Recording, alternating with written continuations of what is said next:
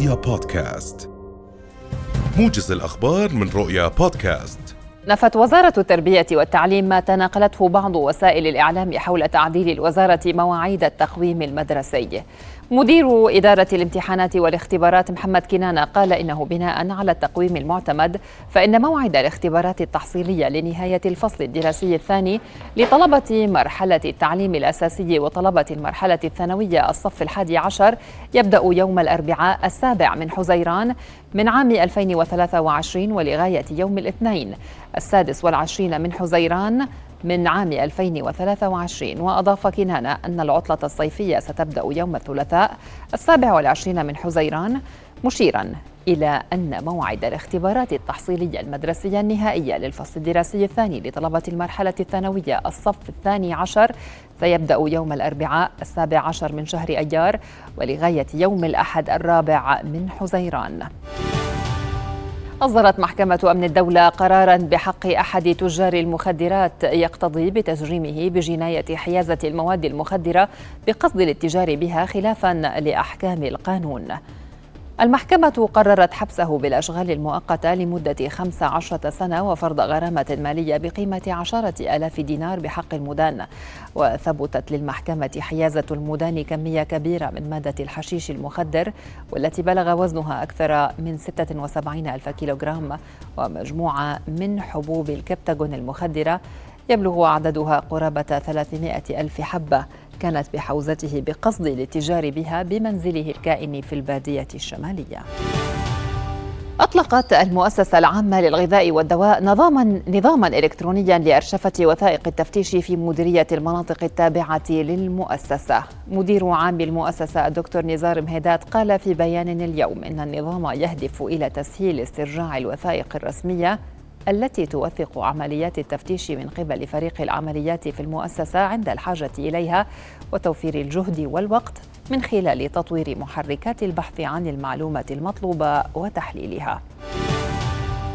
أصيب شاب فلسطيني صباح اليوم برصاص قوات الاحتلال الإسرائيلي واعتقل آخران عقب اقتحام البلدة القديمة في مدينة نابلس. وزارة الصحة الفلسطينية أفادت أن الشاب أصيب بالرصاص الحي خلال مواجهات اندلعت عقب عملية الاقتحام. وبحسب مصادر أمنية فإن الشابين المعتقلين هما إياد تكروري ومصعب مظهر اللذين يشتبه الاحتلال بتنفيذهما عملية إطلاق نار في بلدة حوارة قبل أربعين يوماً. قررت سلطات الاحتلال الإسرائيلي إعادة فتح معبري إيرز وكرم أبو سالم جزئيا بعد دخول اتفاق التهدئة في قطاع غزة حيز التنفيذ. الاحتلال أعلن أن فتح معبري إيرز وكرم أبو سالم بشكل كامل سيتم وفقا لتقييم الوضع.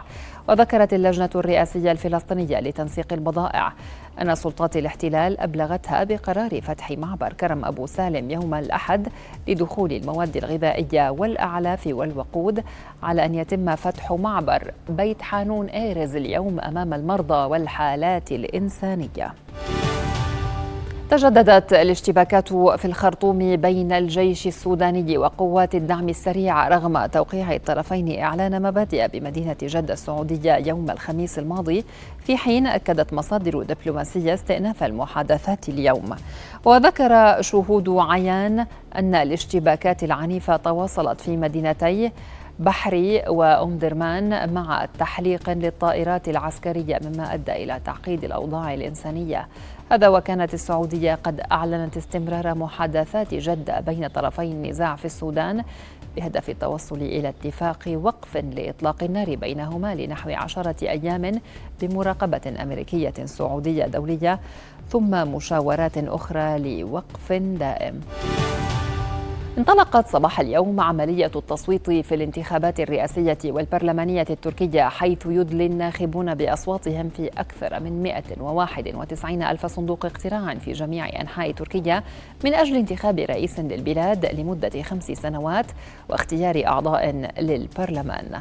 ويتنافس على منصب الرئاسة الرئيس التركي مرشح تحالف الجمهور رجب طيب أردوغان الذي يطمح إلى الفوز بولاية ثانية وأخيرة بعد تحول البلاد إلى النظام الرئاسي ومرشح تحالف الشعب وزعيم حزب الشعب الجمهوري كمال كليتشدار أوغلو ومرشح تحالف الأجداد سنان أوغان.